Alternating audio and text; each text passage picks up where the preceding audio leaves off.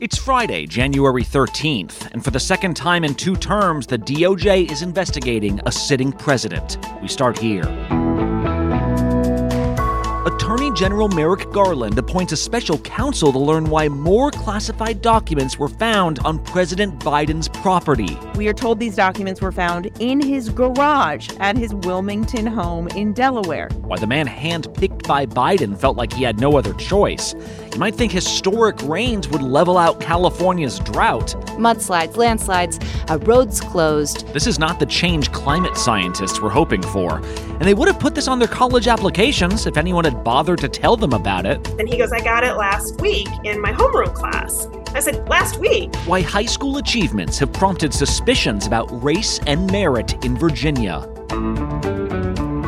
From ABC News, this is Start Here. I'm Brad Mielke.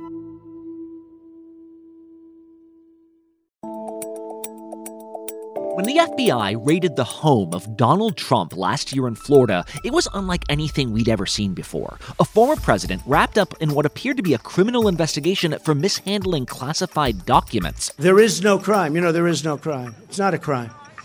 And they should give me immediately back everything that they've taken from me because it's mine. The current president, Joe Biden, had said he did not want to be in the middle of what the Justice Department was investigating, especially since that could involve his opponent in 2024. But when he saw the photos of what was found at Mar a Lago, Biden couldn't contain himself on 60 Minutes. How that could possibly happen, how one, anyone could be that irresponsible. We did not hear much more from Biden on that through the run up to the midterm elections. Well, we now know that on November 2nd, just days before Americans went to the polls, classified documents were found on President Biden's turf. And whatever you heard about earlier this week, we now know those weren't the only ones. I'm here today to announce the appointment of Robert Hur as a special counsel pursuant to Department of Justice regulations governing such matters. And so yesterday, Attorney General Merrick Garland came out and announced he's appointing a special counsel to oversee an investigation, meaning there are now two presidents, one former, one current, being checked out by the DOJ. Let's go straight to the West Wing, where ABC senior White House correspondent Mary Bruce is standing by. Mary, wait, can we start with the fact that there are more documents? Like, what, what are these? More documents. So, what happened here is that after they discovered those, what has been described to us as roughly 10 classified documents at the president's private office at the Penn Biden Center, this is where he had a personal office after he left the vice presidency. Then his team went searching around to see if there were any other classified documents among his personal effects. And during that review, we now know that they did, in fact, find more at Biden's personal residence in Wilmington. We are told these documents were found in his garage at his Wilmington home in Delaware. All but one of these documents were found in storage space in the, the president's Wilmington residence gar, uh, uh, garage. One document consisting of one page was discovered among stored materials in an adjacent room. Now, they also looked at his Rehoboth Beach residence. They say they didn't find any documents there. They did the right thing and they did it voluntarily because it is the right thing to do when you uh, find these types of documents to indeed reach out to the archivist and reach out to the Department of Justice. And from the sense that we get from the White House, this is it. They don't expect to be finding any additional documents. But based on the fact that you had documents the president's former private office, at his house in the garage in Wilmington, Delaware, that was enough clearly for the Justice Department to feel, based on what they've seen, that a special counsel was warranted. This appointment underscores for the public the department's commitment to both independence and accountability in particularly sensitive matters. And it has raised a lot of questions for this White House about how these documents got there. Did the president know? Does he have any information about what was in these documents? And these are the kinds of things that the special counsel is now going to be trying to get to the bottom of. They have the same questions we do, Brad. Well, and so the moment this went down, I was like, obviously, we're going to be seeing congressional investigations from here through like the next election, right? Like Republicans in Congress would very much like to ask, Mr. Biden, let's examine everything you've done here. But do the stakes raise when a special counsel from the DOJ gets involved? That seems more serious. Yeah, it, it does seem more serious, right? Clearly, Merrick Garland thinks that this is necessary. I concluded that under the special counsel regulations, it was in the public interest to appoint a special counsel. And also, likely part of the reason is because this is the current sitting president, right? Right. And this president and this administration have gone out of their way, really, to to to ensure the independence of the Justice Department, right? They don't want to do anything that, that gives the appearance that they are somehow influencing the Justice Department. And so, in some ways, a special counsel, right, puts some distance between the administration and any investigation. What we are trying to be to be very clear about is that uh, we have been uh, the the president's lawyers has been cooperating fully. And the White House has said repeatedly that they're going to cooperate with this review, and now they say they're going to continue that cooperation with the special counsel. What's different is that they are now saying openly, the White House counsel office, that they are the president's lawyers, that they are confident that this review will show that these documents, as they put it, were inadvertently misplaced and that the president and his lawyers acted promptly upon discovering this mistake. And that was different yesterday. The administration, the White House, going as far as to, to admit, look, this was a mistake, but they are confident that the president didn't do anything wrong. I was briefed about this discovery and surprised to learn that there were any government records that were taken there to that office. And we have heard the president say that he was surprised to learn these documents were there, and he says he doesn't know what's in them. Well, and so Mary, let's go back to like these batches of documents with President Biden because it, when we found out about the first batch of documents, everyone was kind of like, "Wait, they found these how long ago? Like this was months months ago. Why have, why are we just learning about them now? What's the deal with these other documents? How recently were they found?" Yeah, so the timeline here is really interesting, and Merrick Garland, the Attorney General, did shed some light on all of this, which as often is the case, only led to more questions. As you noted, in the days right before the midterm elections, that's when Biden's team, that was going through some of his personal effects in this former private office in Washington, discovered these roughly 10, we are told, classified documents. They immediately were told, informed the archives, handed them over, and they followed protocol, right? That's what you're supposed to do if you find a classified document in the wrong place is alert the authorities. Right. But now we've learned that it was on December 20th that President Biden's personal counsel informed the Justice Department that additional documents bearing these classified markings had been found in that garage at his Wilmington home. And then it was just earlier this week that they said they found an additional document, and they've now completed their review. But it raises questions about transparency because when the White House earlier this week confirmed reports that there were classified documents in the president's former private office, they did not at the time disclose that there were these additional documents Right. in the president's garage. Like he's telling us, yeah, we found these, we're, we're dealing with it, and He didn't mention them. at this point, he has known for weeks that there's other documents. Correct. And for an administration that prides itself on transparency, it raises a lot of questions. Do you acknowledge that the fact that the White House did not reveal this to the public, despite the fact that you've known about it for months, undercuts the president's promise of being transparent with the American people? But we, but here's the thing: they were transparent. There was there there was transparency in doing what you're supposed to do when these when these items were discovered. A lot of those questions were posed to Karine Jean Pierre, the White House press secretary, yesterday in a press briefing that I can tell you I have not seen one like this. It was really, to be quite honest, frustrating because Karine Jean Pierre wasn't giving us a lot of concrete answers. So I have read out the president's statement. I have read it out yesterday and what he said. She was deferring to the president's statements and the statements from the White House counsel over and over and over again. And she insists part of the reason that they didn't disclose these additional documents in the president's private home is because they were following, you know, this review. This review was ongoing. They wanted to let that review end. But what's confusing about this is that they were willing to go on the record and confirm the documents that the press knew about. But they didn't confirm those other documents, even though they knew about them until the press found out about those. Right. Uh, so it does raise a lot of issues. And at the core of this, it's a question about what transparency means. They immediately call the archives, immediately call the archives. But there's a difference between transparency with the Justice Department and transparency with the American people.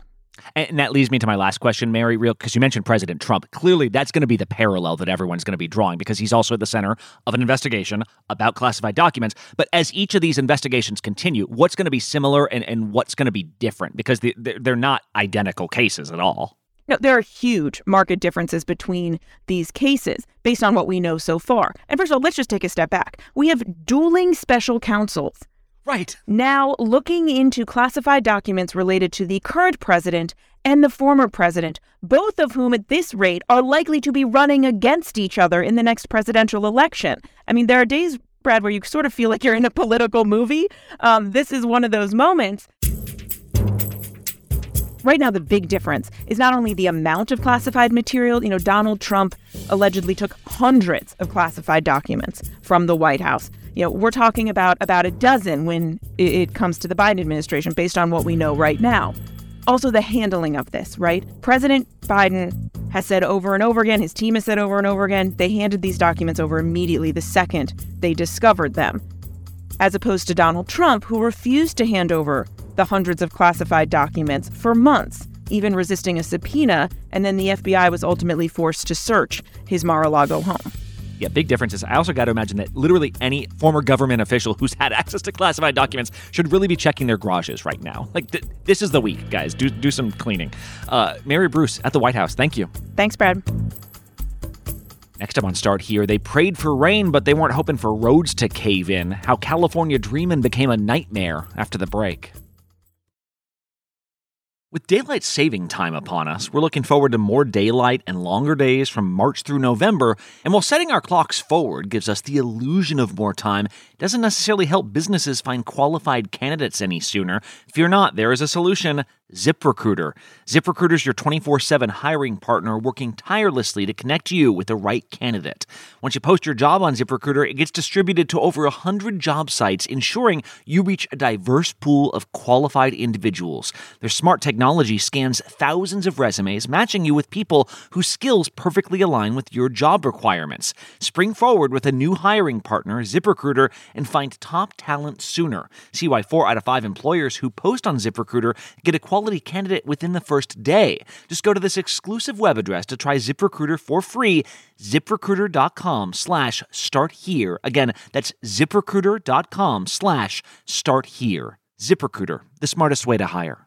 This episode is sponsored by BetterHelp. Have you ever wondered what you would do with an extra hour in your day? I think about this all the time. I'm like, I would be so productive. I'd exercise more, or I'd read a book, or I'd take a nap, like restore myself. We often find ourselves yearning for these extra hours, but the real question is what would you do if you were making yourself a priority? Well, how about therapy? It can help you discover what's important so you can make the most of your time. If you've ever benefited from therapy, you know how transformative it can be. It's not just for those who have experienced major trauma. Therapy empowers you to learn positive coping skills, set boundaries, and become the best version of yourself. If you're considering starting therapy, you should give BetterHelp a try. It's entirely online, it's designed to be convenient, flexible, and tailored to your schedule. You just fill out a brief questionnaire, you'll be matched with a licensed therapist, and here's the beauty of it you can switch therapists if you're not finding the right fit. No additional charge. Take the first step, learn to make time for what makes you happy with BetterHelp. Visit betterhelp.com slash start here today to get 10% off your first month. That's betterhelp, H-E-L-P dot com slash start here.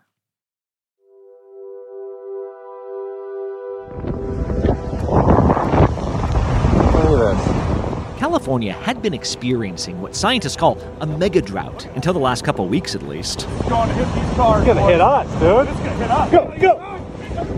Recently, California residents have seen torrential downpours, rushing floods, devastating mudslides. It's not just limited to one part of the state either. California was largely spared yesterday, allowing authorities to get a fuller sense of the damage, but more rain is on the way. So let's check in with ABC's chief meteorologist, Ginger Zee. Ginger, you pointed out that as much as we talk about wildfires, these floods have killed more people than years worth of California fires. Can you just put in perspective the damage all this water has caused?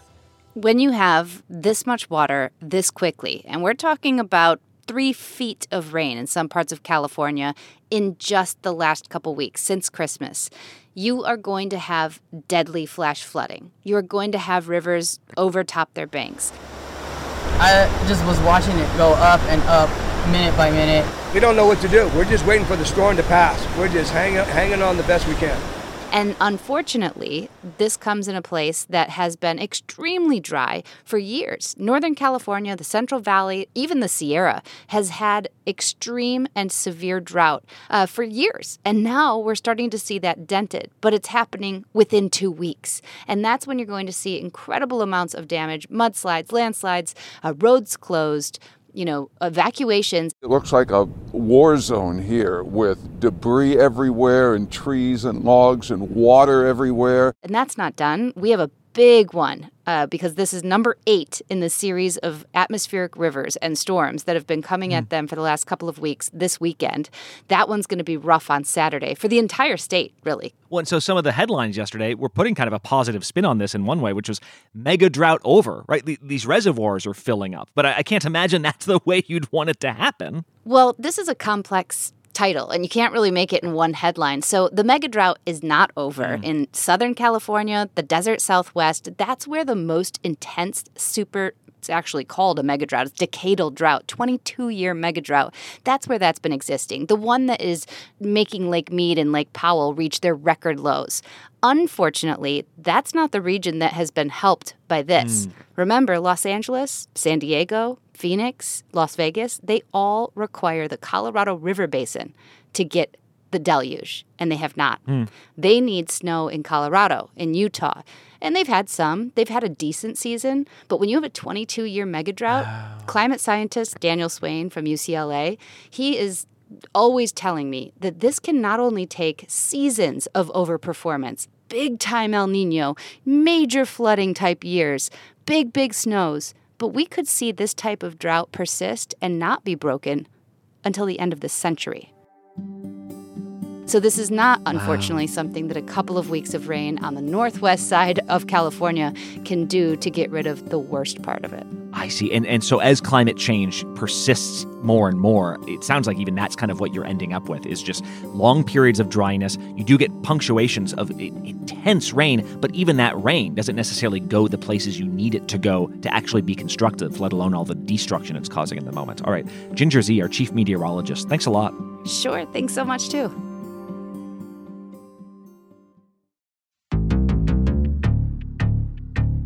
One of the enduring questions in academics is how do you handle so called gifted students? Do you send them into higher level classes? Do you give them scholarships? I mean, clearly we should encourage students to aim high. But then on the other hand, some say our system for recognizing who's gifted is reliant on so many variables. Like, what if a kid doesn't test well? What about their home life? What about race and income and whether certain groups have the deck stacked against them? By recognizing the quote unquote gifted, are we dismissing many others? Well, recently in Fairfax County, Virginia, all those questions have come spilling out into the open. Because dozens of students belatedly found out they actually won academic honors, but no one told them when it would have mattered most. Nick Minock covers Virginia politics for our affiliate WJLA. And Nick, conservative lawmakers are now calling this a statewide scandal, right? What happened here? You know, this is happening in Fairfax County. It's the most populous county in Virginia, one of the most populous counties in all of America. And we have seen a lot of battles here in Virginia when it comes to education. The latest one here seems to be a battle between what some are calling meritocracy versus equity in education. Save merit! Save merit! Stop the sabotage! Stop the sabotage! It started with parents kind of uncovering this themselves. When my husband handed me this piece of paper that he had found in my son's room. I read it and it says, you know, he was awarded this uh, National Merit Commended Scholar uh, award. I was like, oh my gosh, this is wonderful. I'm so proud of him. The National Merit Scholarship uh, has different tiers. There's commended students, semifinalist, finalist, and then award winners. And I mean, these are some of the top performing students in the country. And then I looked at it and it was dated September of 2022. And I'm like, why am I finding out about this November 21st of 2022? The National Merit Scholarship Corporation sends out these notifications to public schools across the country. They tell public schools, hey, this is the only notification that a student will receive. So it is important for the school system to notify these students themselves. So when I asked my son, I'm like, well, first of all, congratulations. I'm so happy for you. I'm so proud of you. You know, this is wonderful. Um, when did you get this? And he goes, I got it last week in my homeroom class. I said, last week. Said, These parents learned that their commended students in Fairfax County were not notified uh, in time for very important scholarship deadlines. Uh, it's usually in October, November. There are some early bird uh, deadlines for scholarships, for college admissions. He said it was really strange. They just handed them out, and then all of us kids that got them in the in the class opened up our laptops and started editing our Common Apps for universities, like when they had applied to. And what we're seeing right now are parents who say these mistakes that happen in Fairfax County Public Schools could have cost these families thousands of dollars in scholarships. He still hasn't gotten into any schools, so we're still hoping and waiting. Um, he's been rejected from a few. Um, we're certain he's going to do great and, and do wonderful things, so I'm sure he's going to get into a great school. Um, but at this point, we don't know. Was this just an accident, a goof up, or was there like a systemic reason that these kids wouldn't get notified? So the superintendent in Fairfax County is Michelle Reid, Dr. Reid. She says she wants to make this right. And so she has admitted that this is something that should not have happened.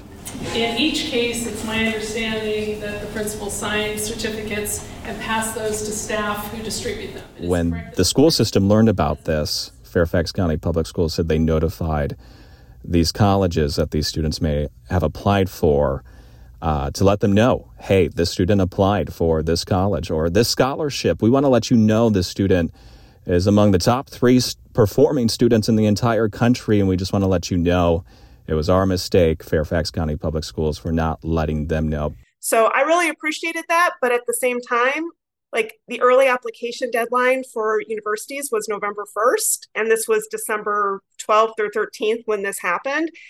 Some schools had already made their decisions. You know, it was kind of late in the process for a lot of kids. Well, and immediately people started pointing to who was winning the honors versus who wasn't, right? This became divided along racial lines, it sounded like. I'm an immigrant from India. Like a lot of us, we're immigrants. And um, no matter who you are, you should not have anything stolen from a child. You had a lot of Asian American students who were commended for this national merit thing, and then you had a lot of black and brown students who were not getting these awards. And so the question among, especially among Asian American parents, seemed to be are you trying to downplay my kids' achievements for sort of the sake of equity, of inclusion, of not wanting to like hype these awards up? So I guess I'm wondering, it, with a Republican state house that's talked about, you know, quote unquote, woke schools a lot, does that end up kind of being the driving force for this investigation? Right. So Fairfax County is very diverse. We're looking at Thomas Jefferson High School for Science and Technology. At least that's the first school we've been looking at. There is a large population at TJ, as it's called locally, of Asian students. And Fairfax County Public Schools revised their admissions policy, um, made some adjustments, and the goal for some was to make TJ more diverse. So, in the class of 2025 at TJ, it's the most diverse, I think the school system said ever. Uh, there are more black students who will have been admitted into TJ as a result, more Hispanic, and also more white students too, and more females, but far fewer Asian students than before. We've been crying out loud saying that anti-Asian discrimination is has been happening not only just in uh, TJ but just overall. There's a lot of parents in Fairfax County uh, who are Asian who reached out to the Attorney General to take a look at this. Today is the first step on a long journey to restore excellence, transparency, and merit to the number one high school in the nation. There are two civil rights investigations going on into the emissions policy that we just talked about, and then a separate civil rights investigation into Fairfax County Public Schools. This investigation started first at TJ. Every American, every Virginian should be outraged that a child in Virginia today is being denied their dreams because of their racial background.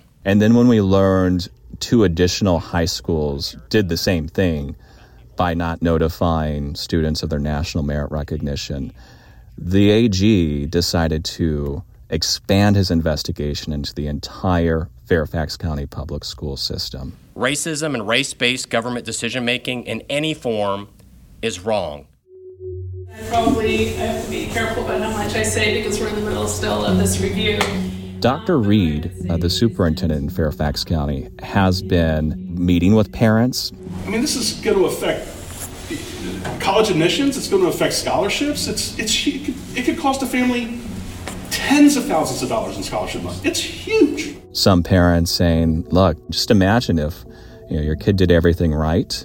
and they were commended and just not being notified by the school system. I'm sorry, I just don't believe that they didn't know what is normal process. And then there was another man who um, our reporter Kevin Lewis asked him that evening. Do you have more confidence in the school system following tonight's meeting?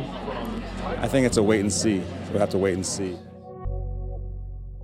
And it's always interesting to me when, when conversations that clearly take place behind closed doors and, you know, families across the country or across this county, for instance, end up kind of all coming out, whether this was an accident or not, just kind of spill out at these parent teacher meetings. All right. Nick Minock from WJLA. Thank you so much. Thank you. All right, one more quick break. When we come back, $7 for eggs? That's no yolk. One last thing is next. Hey, I'm Andy Mitchell, a New York Times bestselling author. And I'm Sabrina Kohlberg, a morning television producer. We're moms of toddlers and best friends of 20 years. And we both love to talk about being parents, yes, but also pop culture. So we're combining our two interests by talking to celebrities, writers, and fellow scholars of TV and movies. Cinema, really. About what we all can learn from the fictional moms we love to watch. From ABC Audio and Good Morning America, Pop Culture Moms is out now wherever you listen to podcasts. And one last thing. We got a new inflation report yesterday, the Consumer Price Index, showing that prices this past December were 6.5% higher than a year ago. Not great, but not as bad as prior months. The gap is slowly shrinking, inflation is getting less severe. And yet, in this report, there was one item that has risen way more than 6% eggs. The price of eggs has skyrocketed 60%, 6 0, over the last year. Might not seem like the sky is falling, but we are currently seeing a poultry industry in a flap.